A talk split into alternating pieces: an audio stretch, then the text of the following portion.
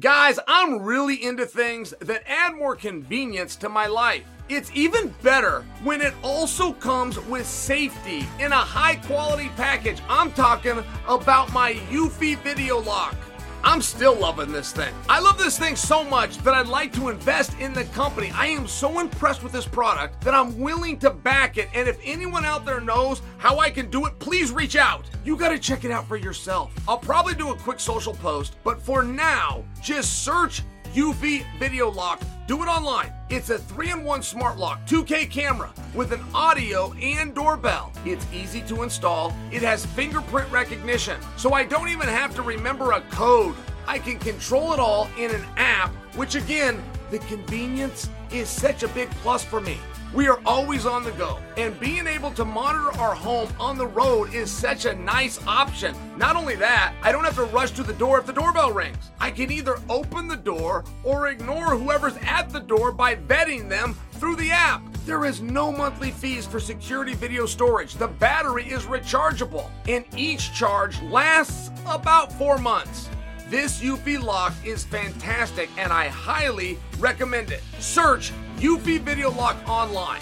That's Eufy, E U F Y Video Lock, or visit eufyofficial.com backslash video lock to see how you can gain complete control of your front door. After years of fine print contracts and getting ripped off by overpriced wireless providers, if we've learned anything, guys, it's that there's always a catch. So when I heard that for a limited time, all Mint Mobile wireless plans are 15 bucks a month when you purchase a 3-month plan, I thought, what's the catch? But after talking to them, it all made sense. There isn't one. Mint Mobile's secret sauce is that they sell wireless service online. They cut out the cost of retail stores and pass those sweet savings directly on to you. I haven't skipped a beat using Mint Mobile services. I have a great service even when I'm traveling for over less than 70% of what I was paying before. Listen to Uncle Chael and say bye bye to your overpriced wireless plans, jaw dropping monthly bills, and unexpected overages. Mint Mobile is here to rescue you with premium wireless plans starting at 15 bucks a month. All plans come with high-speed data and unlimited talk and text delivered on the nation's largest 5G network. Use your own phone with any Mint Mobile plan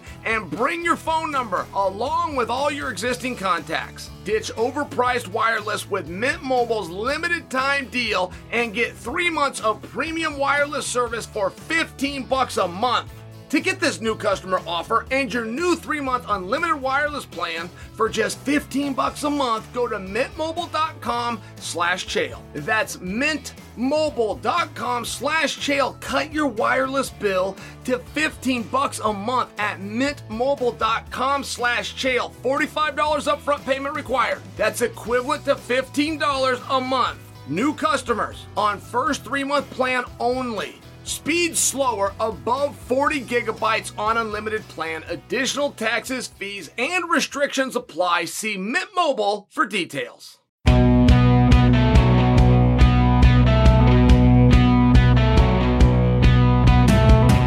What's happening, guys? Happy Wednesday! And thank you for joining another special episode of You're Welcome presented to you by DraftKings Sportsbook, the official sports betting partner of UFC. Download the DraftKings app today. Use the promo code CHAEL. That will get you in on all the action. All right.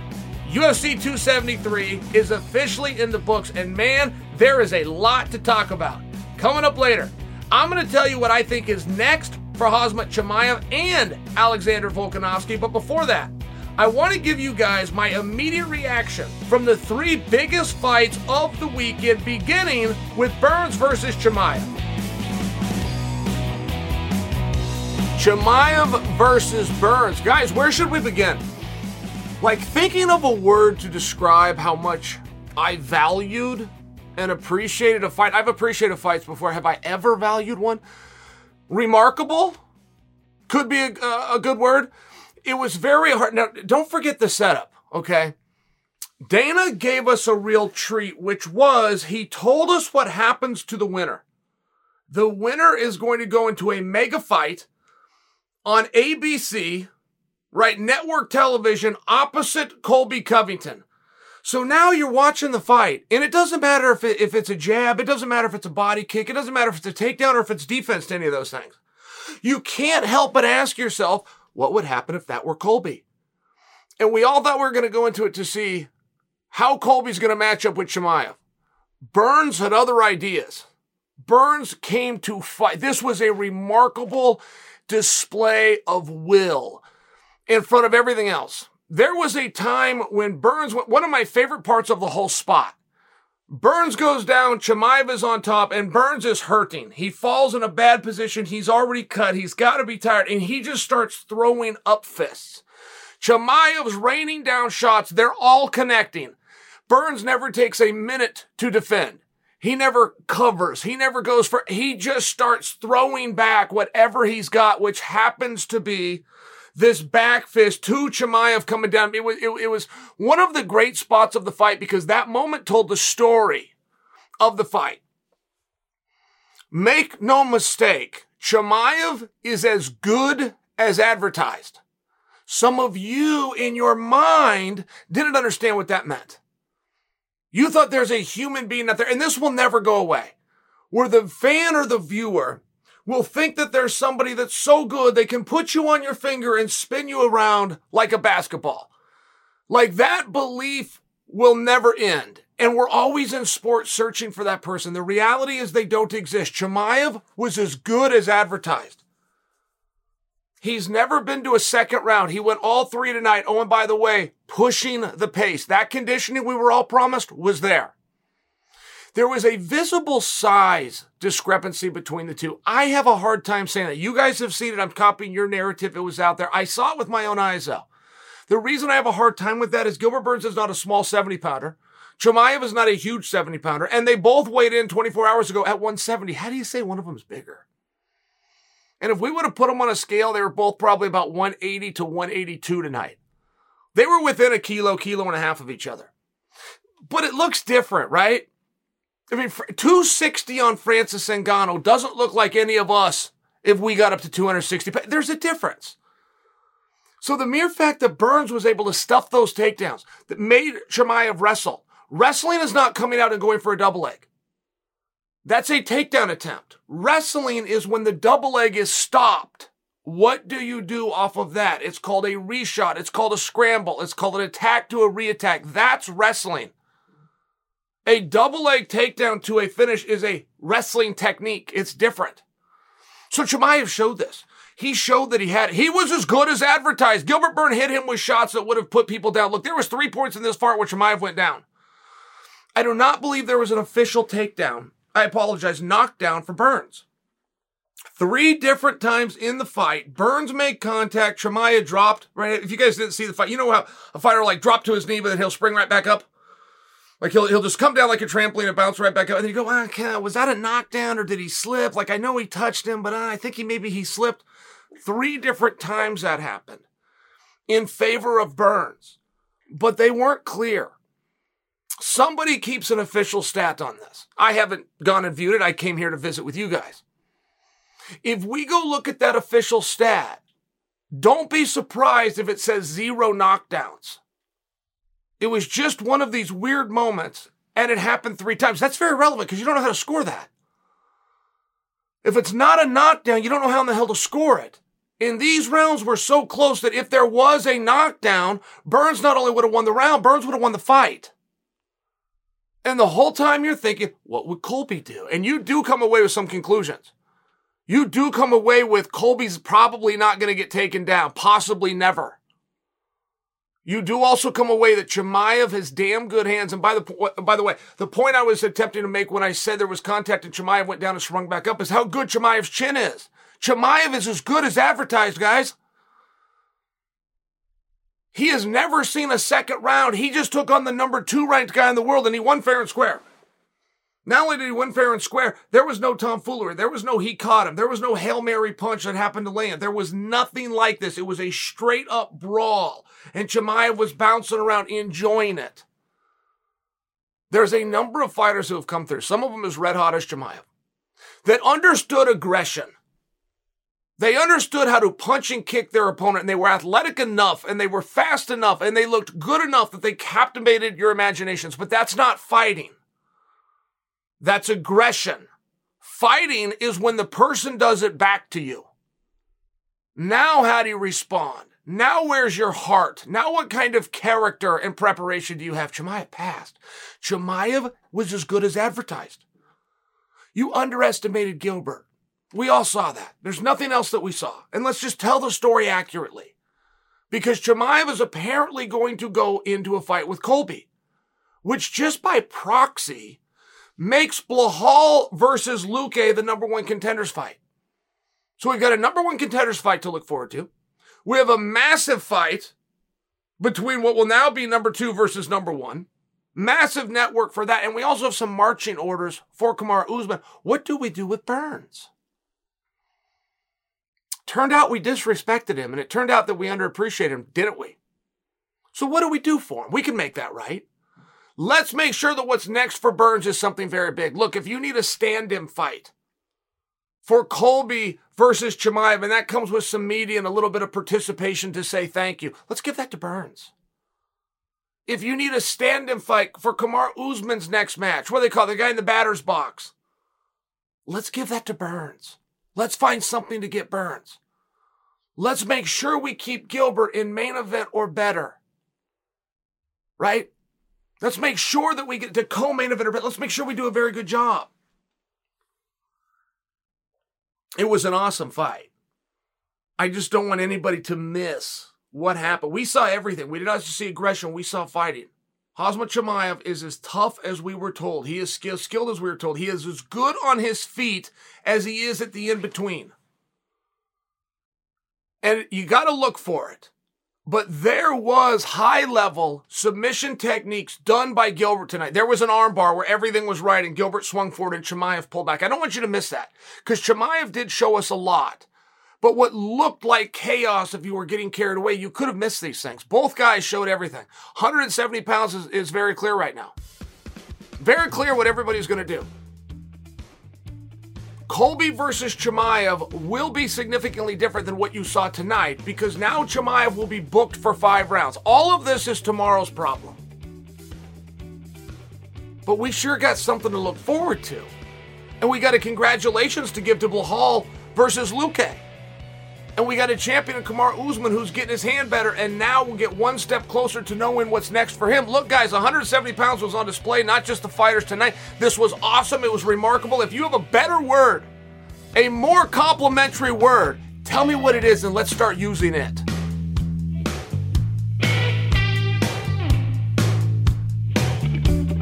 Yan versus Sterling. Guys, there are so many moving parts here.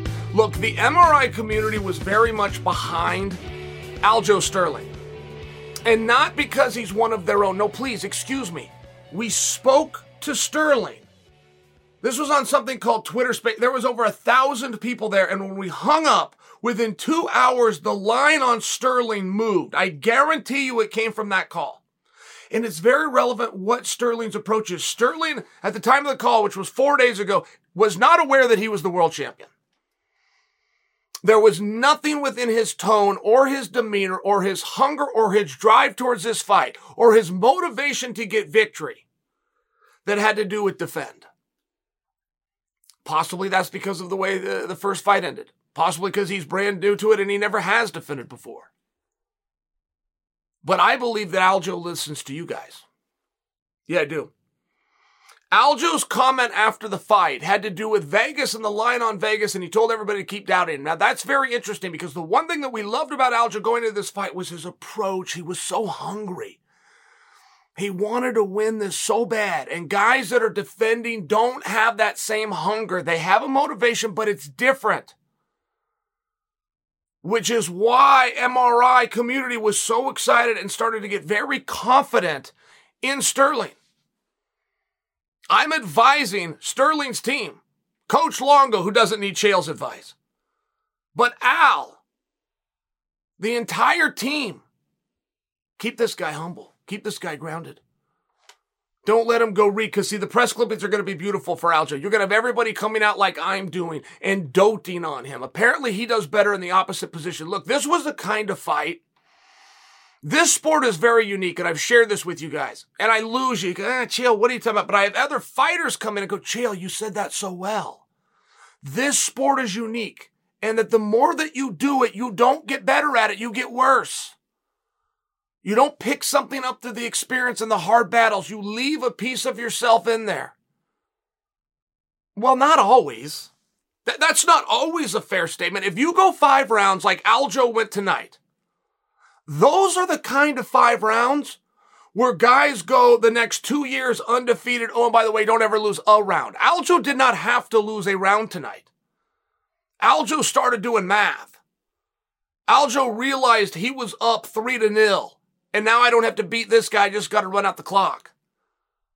I'm not sure that Aljo lost a position that he did not elect to lose. Those takedowns that you saw are not technically takedowns. I agree that they should be. Aljo would agree that they should be. However, within the sport of MMA, when you're the one that caused the position that put yourself there, Yan did not actually have takedowns. And I bring that to you because even though he was on top, and even though Sterling was take take round four, take round five, not even trying. Just don't clip me and put me down. They were still closer than maybe what you saw.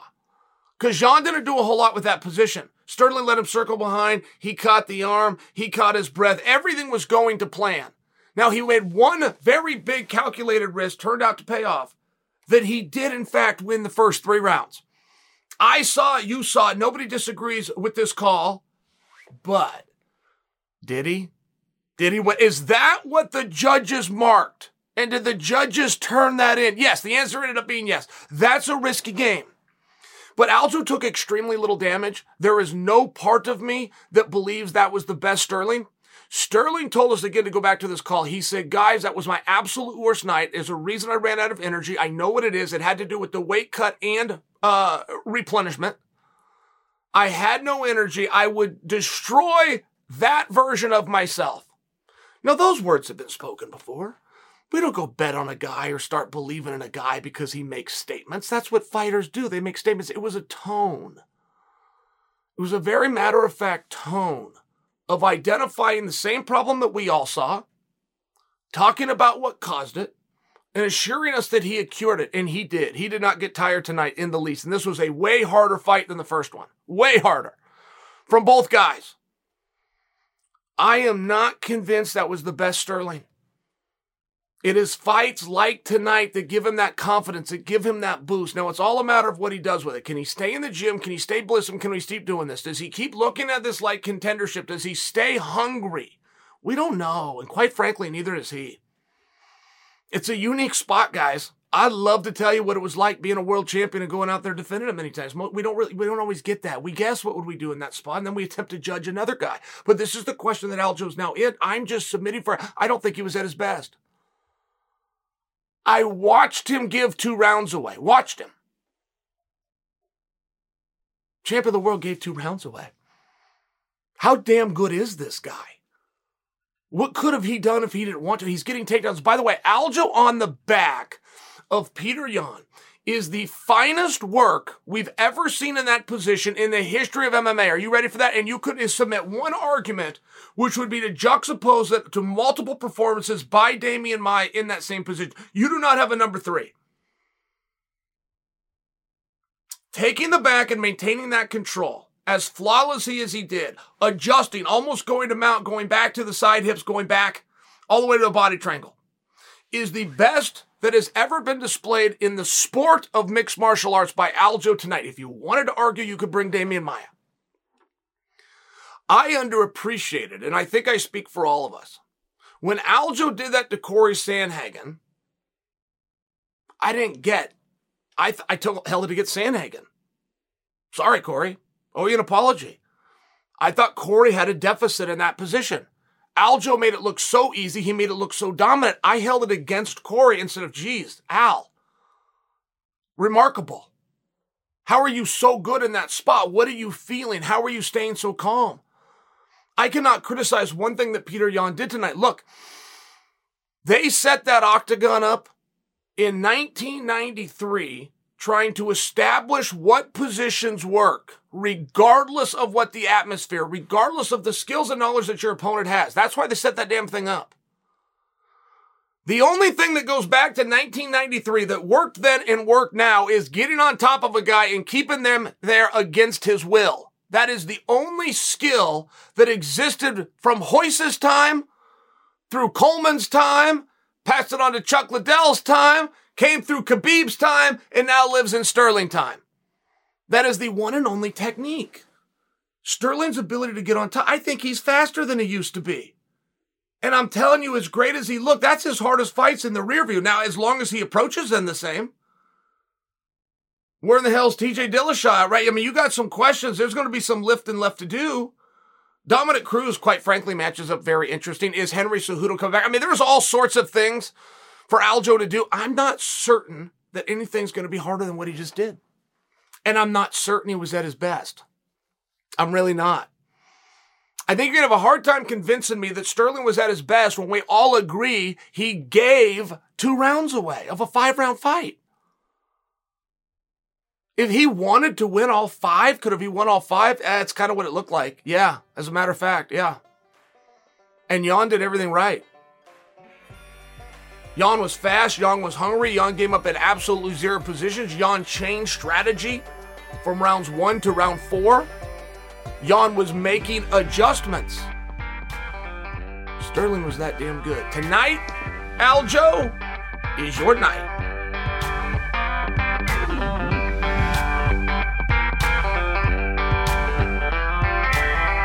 All right, Zombie versus Volkanovski. Guys, much bigger than the fight is what was it like to be in Volkanovski's shoes?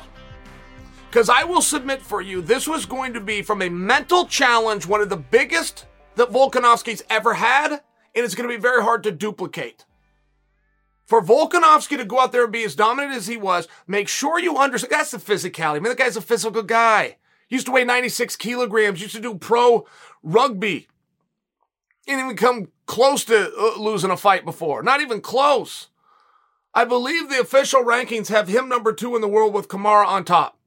That's changed a couple times where they put him as low as four. He's on the cusp of being the greatest featherweight to have ever done it. If he's not real careful, and I mean real quick, in the next fight, two at the most, he is going to be recognized as the greatest featherweight to have ever done it. Look at what he was up against. Think about this from his perspective. You're a seven to one favorite. No matter what you do tonight, you're not going to get a pat on the back. The number one reason a fighter fights is not for that belt. Number two is not for the money. It's for a pat on the back. These grown men that you're watching on TV were little boys at one time when they walked in the practice room and they would do some crazy stuff in one day to have a coach pat them on the back on their way out the door and they would come back tomorrow to get that same pat. He's given that up. You're seven to one favorite. You're not getting that. Anything that goes wrong in that fight, you lose one sequence, you lose one exchange, you get lit up on your feet and you got to force it into a takedown, even if you win the round. That is what's going to be remembered. Hard spot. Fair enough. Champion of the world. Things like this are going to happen. But a seven to one favorite over a replacement fighter. Hard spot to be in now. You're the biggest fight of the night and you're not the most sought after fight. Hard spot to be in. And that doesn't take anything away from Volkanovski.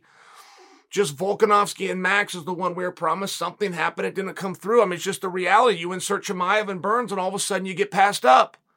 You're the final guy to walk through the curtain, which by proxy says you must be the most popular, and your reception is not as loud as a guy who fought two fights before you. You plan to go on and put on a show. You still have aspirations of being fight of the night, but the fight that was two fights before that you were in the back and you watched on the monitor is the greatest fight that you've ever seen. What do you do? What is your motivation? And guys go out there all the time. Every upset in combat sports history felt like what Volkanovski was walking into tonight, and I mean all of them. But it's not the opponent, in this case, Korean Zombie, that needs to overperform or fight outside of his gloves. It's the champion, in this case, Volkanovski, has to lower himself. And every upset that you've ever seen, that's what happened. Because they were such a big favorite. because they were an underdog, because they thought this is the chance to show off my new set of skills. This is the chance to have my hands down and show my chin as I roll my shoulders because I saw Roy Jones do that back when I was a sophomore in high school. It's very real. Not teasing people. This is what happens. It's very tough. Volkanovski, we all know, is as tough as an old leather boot. We know that physically. But these mental challenges come up all the time, and you get confronted with something different. When you have something different, oftentimes you do something different. I really want you guys to appreciate this. I don't want him to not get his pat on the back. I don't want him not told good job. I don't know how you move the son bitch in the rankings. I don't know how you put you put a guy higher than champion. I don't know. But something special happened for us tonight. This was a speed issue, guys. You take a guy that was 96 kilograms, you cut him down to 145 pounds. You're probably going to expect some strength. Sure. Were you guys surprised by the speed? Never thought of Volkanovski as slow but you don't get a muscle shark that gets to be the fastest guy in the room as well. Like the magic wand that gets waved over you at birth, known as DNA, nobody gets both. You're going to be the strongest guy and you're going to be the fastest guy. It was remarkable how quick he was. And that was a big problem for the zombie. If you're reactive, if your speed is not quick enough to protect you defensively, you're screwed in the offense. Don't even bring that up.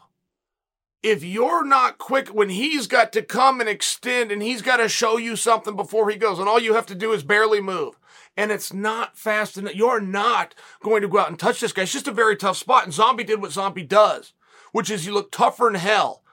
He took shots that none of the rest of us could have taken.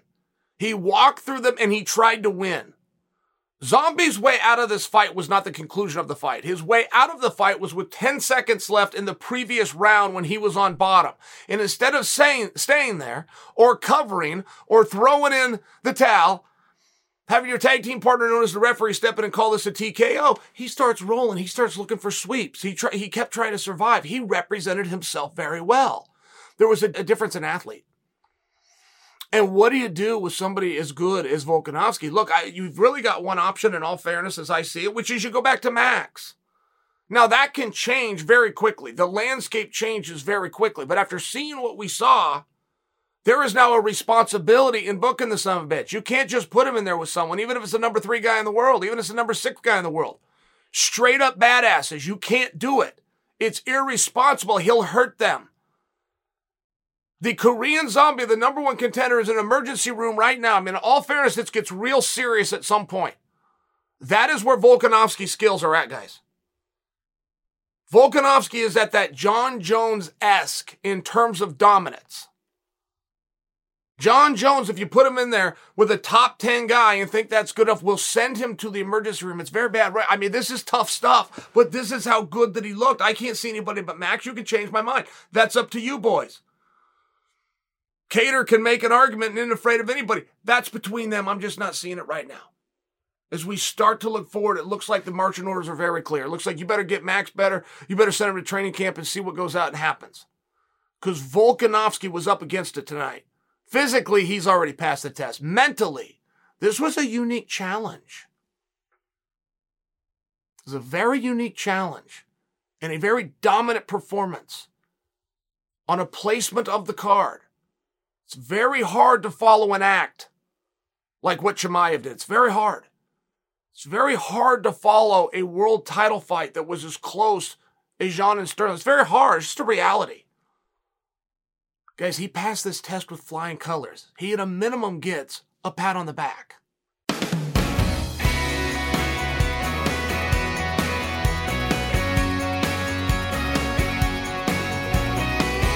So Alexander Volkanovski's next move is a story that I'll be following very closely in the coming months. I'll talk to you about that next, but first I want to tell you about today's sponsor.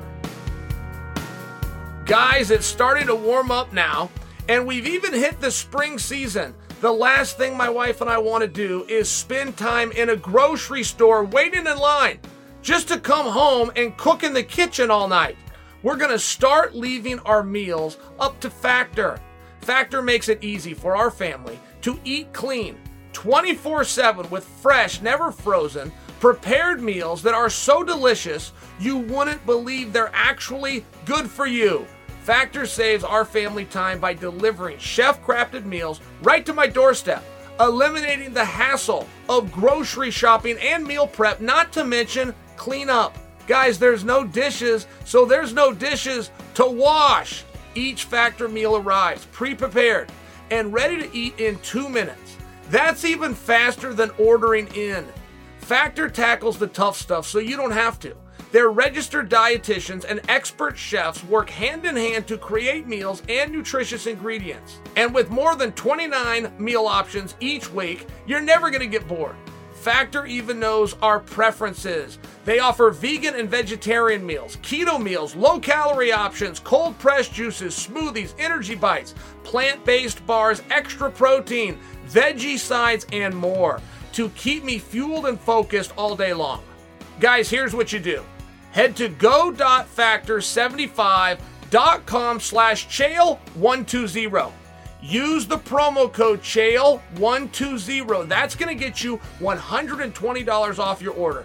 That's code CHAEL120 at go.factor75.com slash chael120 for $120 off your entire order.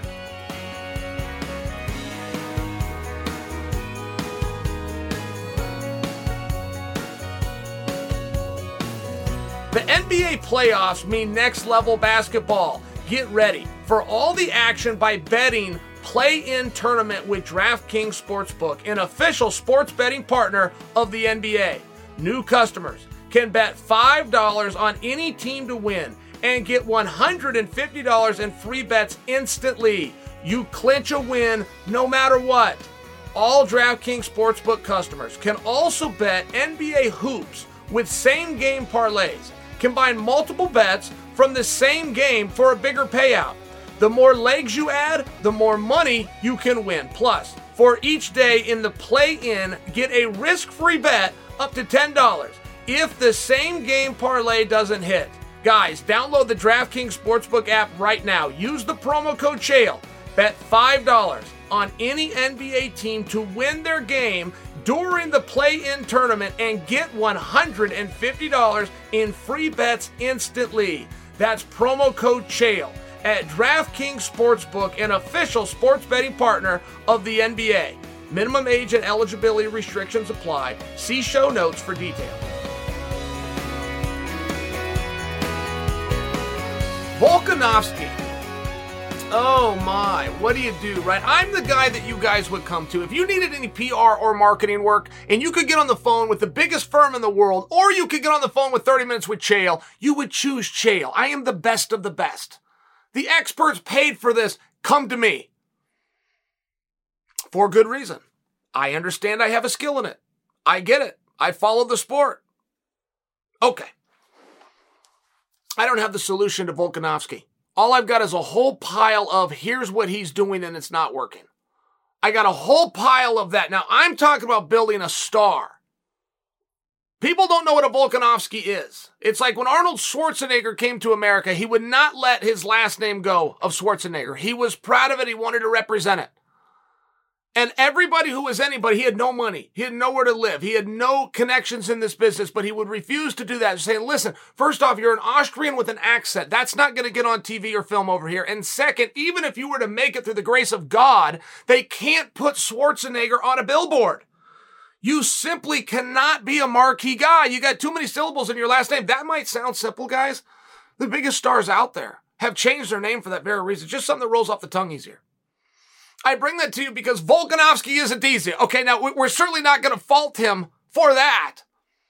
I'm just going to bring it up. Now, if you have a Volkanovski and anybody in the world happens to know what a Volkanovski is, could they pick a Volkanovski out of a room? No. Could fight fans pick a Volkanovski out of the room? Um, a lot of them, but no, not an absolute. Not an absolute. Not the most recognizable guy. So now you have a guy who isn't completely recognizable, which is the absolute only thing against him because his skills are off the charts and he changes his appearance by shaving his head. Do you know how frustrating you would be if you were the executive producer of a television show and that happened? Think of anybody, guys. Absolutely anybody. Think of your favorite actor. Think of them.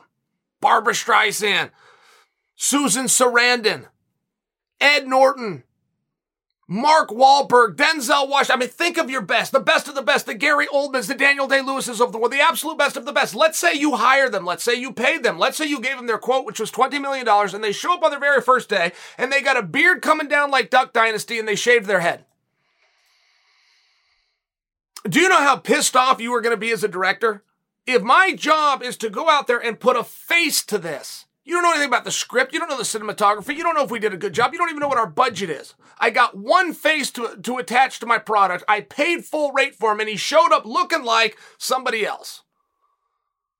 That movie would not start. They would send everybody home, have him shave the beard, and call me in three months when your hair grows back.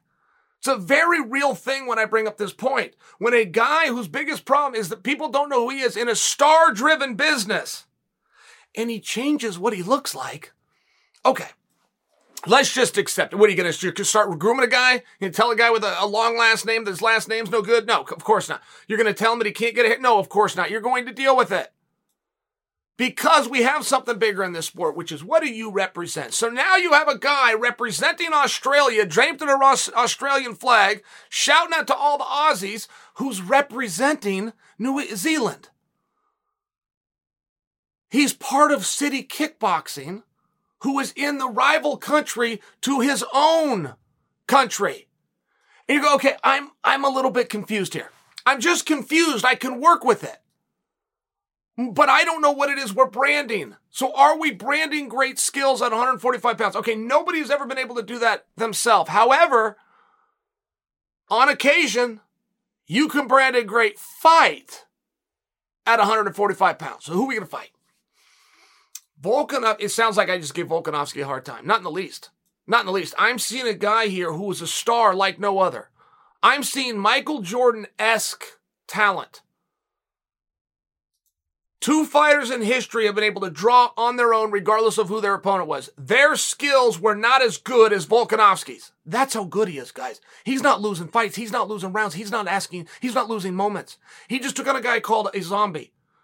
Zombie earned that moniker and gets to be called zombie because he can walk through anything. He couldn't walk through Volkanovski. This is a whole nother level that you're dealing with here. So you're going to close out the show. You're going to be the main event of a card that you were the third most popular fight.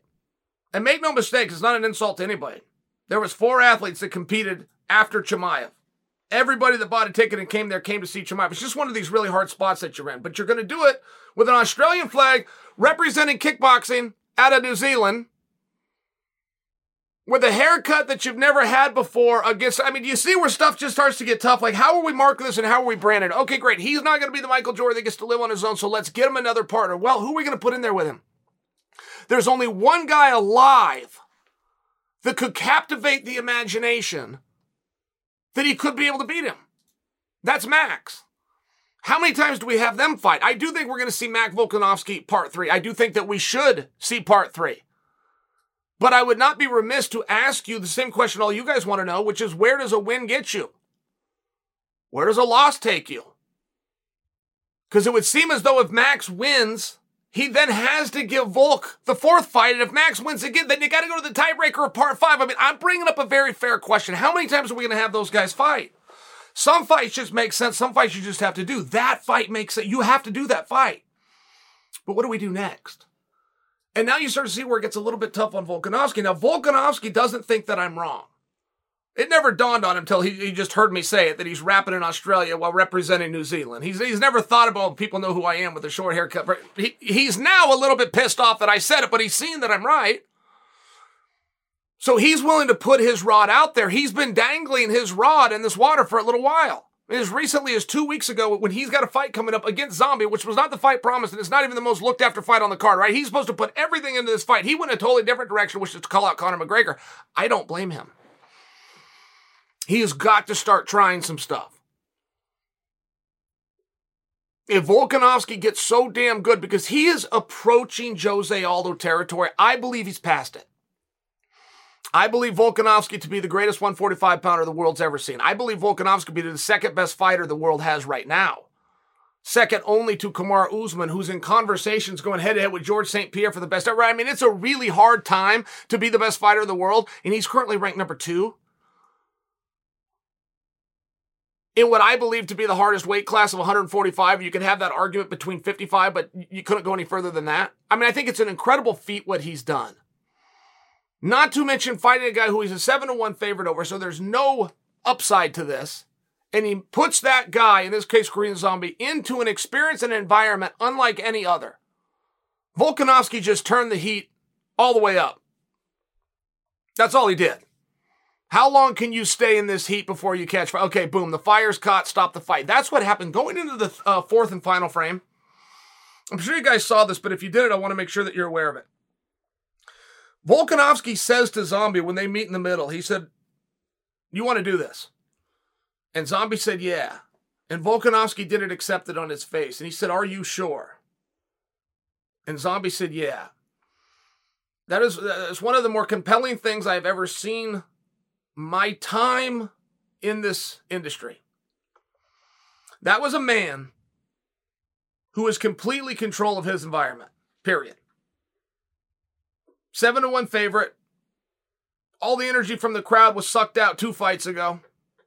So got to go out and take care of this just so we can get on to what's next.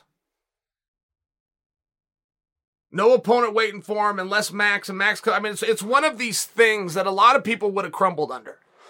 Not only did Volk not crumble, Volk didn't flinch. Not only did Volk not flinch, it might have been his best performance. If I'm going to let you pick from a body of work of Volkanovski, and I tell you, now here's the bad news I'm going to insert you as one of these opponents. I'm going to insert you over Volkanovski's career as one of his opponents, and you're going to have to go through that. The one that you don't want to be is the one that Volkanovski just did. That, that was the worst beating he put on anybody. Was very appropriate that he said to him, Do you want to go? and did not accept the answer. And only as a means to justify what he knew he was going to have to do to complete his job under the terms that he agreed to, he made him say it a second time Are you sure? This wasn't tough talk. This wasn't a threat. This wasn't meant for anybody to be here. This was one sportsman to another, one opponent to another. It's a very incredible moment. Volkanovski has star written all over him. He just has long path. Chuck Liddell got over to where kids were finally uh, uh, putting mohawks and handlebars on and going out as the Iceman for Halloween. No fighter had ever been, two fighters in history. Rampage Jackson, because you could get the chain, and Chuck Liddell, because you could do the hair, are the only fighters that anybody has ever dressed up for as Halloween. I think that proves my point. Chuck was over. Chuck was the most recognizable fighter on the planet. He was that same guy for four years until he got there, and he was just a weird adult that had a mohawk. Right? Like it's not cool till it is. It doesn't work until it does. Volkanovski will get there. Volkanovski is the guy. This is remarkable how good he is, and he's getting better. I just think that what Volk said two weeks ago when he started looking at Conor, I think he's going in the right direction. He's going to have to get the hell out of 145 pounds if he wants to truly be the main event. We can keep walking him out last, but he's not going to be on a card that sells, uh, sells out an arena. It's just not. Just too many things against it. Most primarily is the opponent. Not because those guys aren't great, because Volk has done such a body of work that he can't make us believe that we don't know the outcome to the fight. Which is where switching weight classes comes in handy. What do you do with a guy? That, how do you switch a guy weight classes? So you got to leave this belt behind? Are we doing champ champ? Does everybody just get to do the champ champ thing? Right? It starts to get weird. It starts to get hard to do. Now, new blood can rise up very quickly. A new 45 pounder can come up very quickly, and we're having a totally different conversation. I'm speaking to the pieces that we have on the board right now, the information that's in front of us. Volkanovski just put out what's probably going to be his worst fight, just because he won't be in a worse atmosphere. He just won't seven to one favorite, last minute replacement, not the fanciest guy in the building, nowhere to go. It's a tough environment.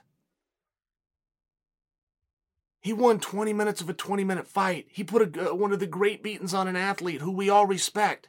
He made an athlete that we all respect quit fighting. The guy got a nickname because the guy never quits fighting. We got the skills, man. We got the work. We're going to need to now get the audience. We're going to have to figure out how to do that. And second, looking for an opponent. It's not time for Volkanovski to leave 145 behind. That's very premature. For Volkanovski, who started this, not me, Volkanovski started the conversation about taking on somebody at 155. That's interesting. Conor's not the guy. But the guy is out there. Volkanovski's put his his rod into the pool. He's starting to see what's going to bite. But when I tell you how good Volkanovski is, Volkanovski is so good that he's a 45 pounder that just insulted 155 and not one of them stepped forward and said, I'm your guy. That's when you know how dominant you are. When you can attack a whole nother division and not one of them is willing to step forward and come see, say, come see me first. So Volkanovski's got a couple of problems. He's got a couple of conflicts he has to get through, but he's in a very good spot. I think that he's just the guy to do it. I'm trying to fast track him. I'm trying to get his popularity to meet his skills, which are currently the second best on earth. Does anybody disagree with me?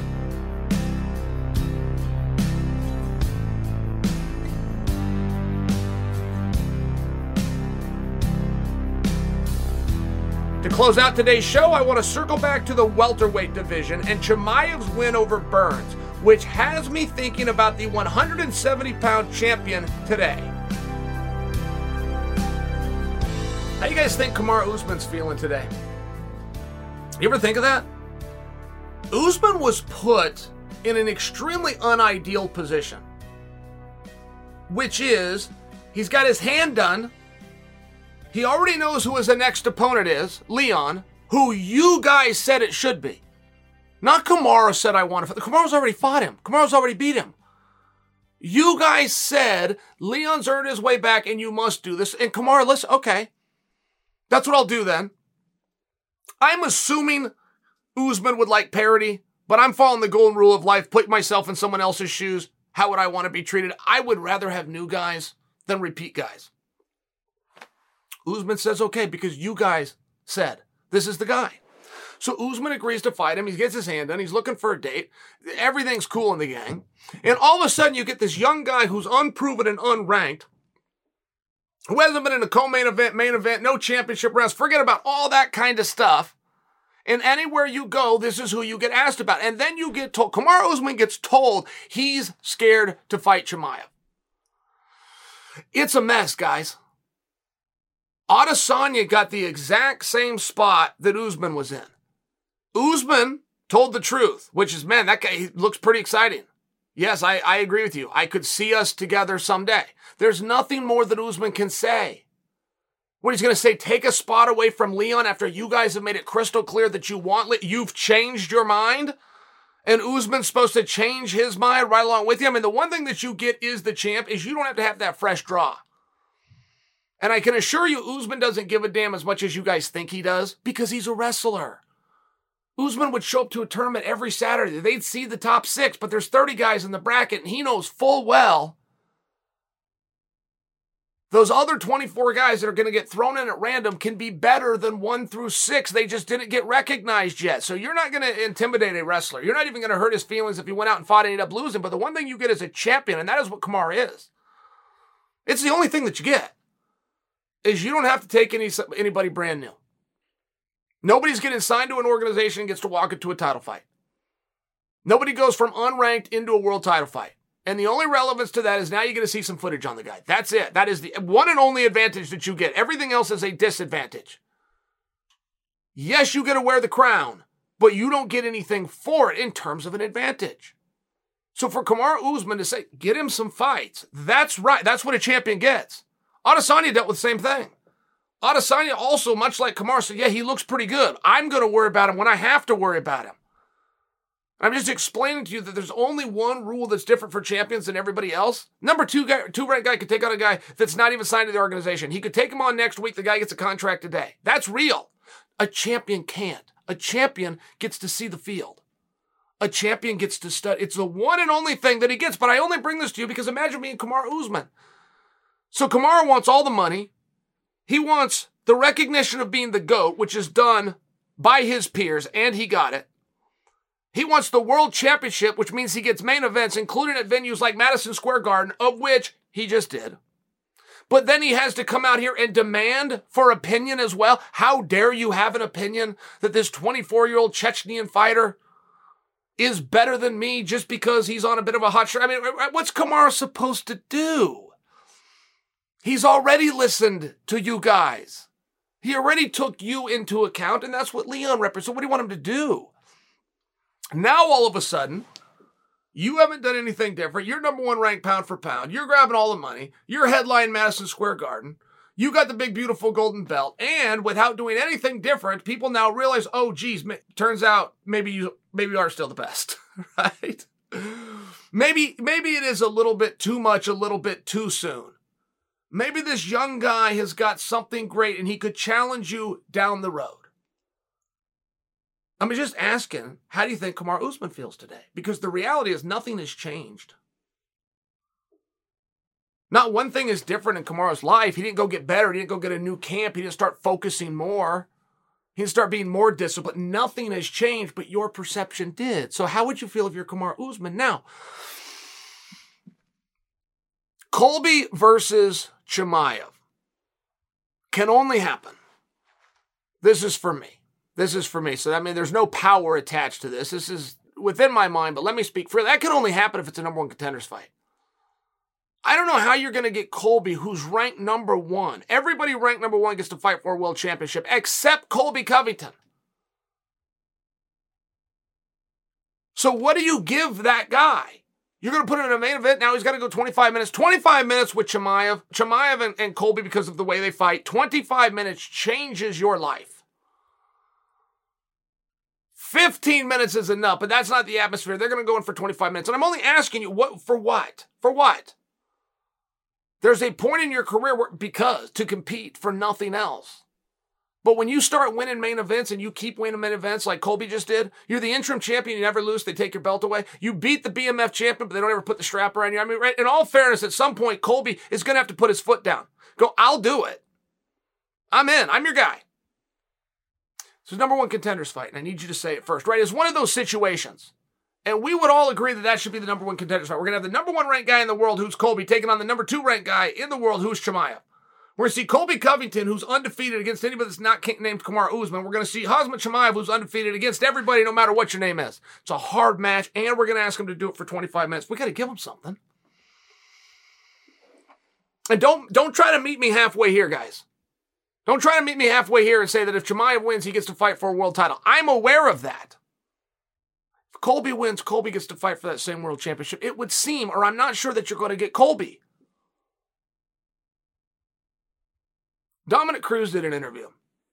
It's the single greatest interview Dominick Cruz has ever done. It was on Wrestling Changed My Life podcast. And Dominick, you must have caught him in some mood, but he dropped everything. You want to know the secrets of the business? You want to know how things work? Go listen to this interview because Dom just put it all out there. It's the greatest interview that Dominick Cruz has ever given because it was you ask the question, I'm going to answer the question. But one thing that Dominick said is look, you're both doing something. You've got your company, your personal brand, and it needs to be in line with what the organization wants to do. Now, don't ever tell the organization no. This is Dominick Cruz talking. Don't ever tell the organization no. Tell them yes. But then follow up and get a commitment. Where does it take me if I win? If there's no plan or there's not a strategy or you don't believe it takes you anywhere, call me with a different idea. This was Dominick talking. Dominick said, you say yes. You take their advice, but you, you got to lock them. Where does this go from here? So that's a very common thing. I bring that to you because it's fresh in my head and that's coming from one of the greatest to have ever done it. He's got, he's got a seat at the table and his opinion matters. Not to mention he's very intellectual with the sport, and this is how he did it. Okay, fine. I would imagine that, that Colby will say something like that. And I just don't know that, hey, we'll see is going to solve the problem if coming out of the other side of the media is if Chimaev wins, he fights for a world championship. I just think there's too much to ask there in a five round situation where you're bringing your interim champion, you're bringing your BMF champion, you haven't put a belt around him at all. You're bringing your number one guy ranked in the world. Everybody else ranked number one gets to fight for the world championship except him. I mean, what's he got to do? If he can never get a world championship fight, that's okay too, but let's tell him now. Let's just be real honest with Colby and tell him that now. You had your opportunity. As a matter of fact, you had it twice. You get to remain the number one contender. You get to remain a main event, and you can't go any higher than this until Kamaru Usman either loses or retires. But we got to tell him now, and I don't think anybody has told him. So we've got to do that, or we've all got to agree The number one guy in the world gets to fight for the world championship. Your interim champion gets to fight for a championship. Your now BMF champion gets to fight for. Cha- Everybody gets to do it in that. Uh, it's all the same guy. Your interim champion, your BMF champion, your number one guy in the world are all the same guy in Colby Covington. There has to be a path to get him back to a title fight. And you know what? My entire question to you guys, the entire premise is what is Kamaru Usman thinking right now? I don't think Kamaru Usman should ever have to entertain the Colby Covington topic again. I can tell you till I'm blue in the face that Colby should get a world title fight. Kamaru Usman should not have to put the world title up against Colby again. You see how these, uh, you see how those can't both be true? It's a weird situation. It's a unique situation. But I do believe if you were Kamaru Usman, and you know that you don't have the actual power to dismiss anybody, you can try, you could do that in the media, you could try to do what's best for you, but at the end of the day, you don't actually have that magic wand. But you do now have an opportunity to get rid of one of them. I got two problems. One's named Khamzat and one's name's Colby. I can't solve them both, but I can get rid of one of them. I can make them go against each other, and whoever's left standing can come see me. That's probably a deal you're going to want to take. That's probably as good as it's going to get. 25 minutes with those two buffoons and a kid, they're going to be different. It ain't going to be better when they come out of it. So Kamaru would have a little bit of a bump there. He would now also get to see what it is he needs to see. He would be able to form his own game plan and his own strategy. The line's got Colby the, the favorite guys, but it, it's both. It's both a negative 100. One, one was 120, one was 180. But this is dead even money. And that's a right, that's the correct line. What those two could go out and do to one another, my goodness. But that's not the topic. The topic is how does Kamaru Usman feel about it? And I think if I had to predict and guess, based on the circumstance, based on the situation, and based on the idea that he would have the power to get rid of one of them as long as he agrees to take on to whichever one is still standing, I think is a deal that Kamaru would be interested in taking. All right, guys, that's it for today's episode. If you enjoyed it, I suggest you go to Apple Podcasts or Spotify, search for You're Welcome, and hit the big follow button coming up on Friday. I'm going to dive deeper into Chimaev. I'm going to dive deeper into Sterling. I'm going to give a better look at Volkanovski and what's next for all of them. Until then, I'm Chael Sonnen, and you are welcome.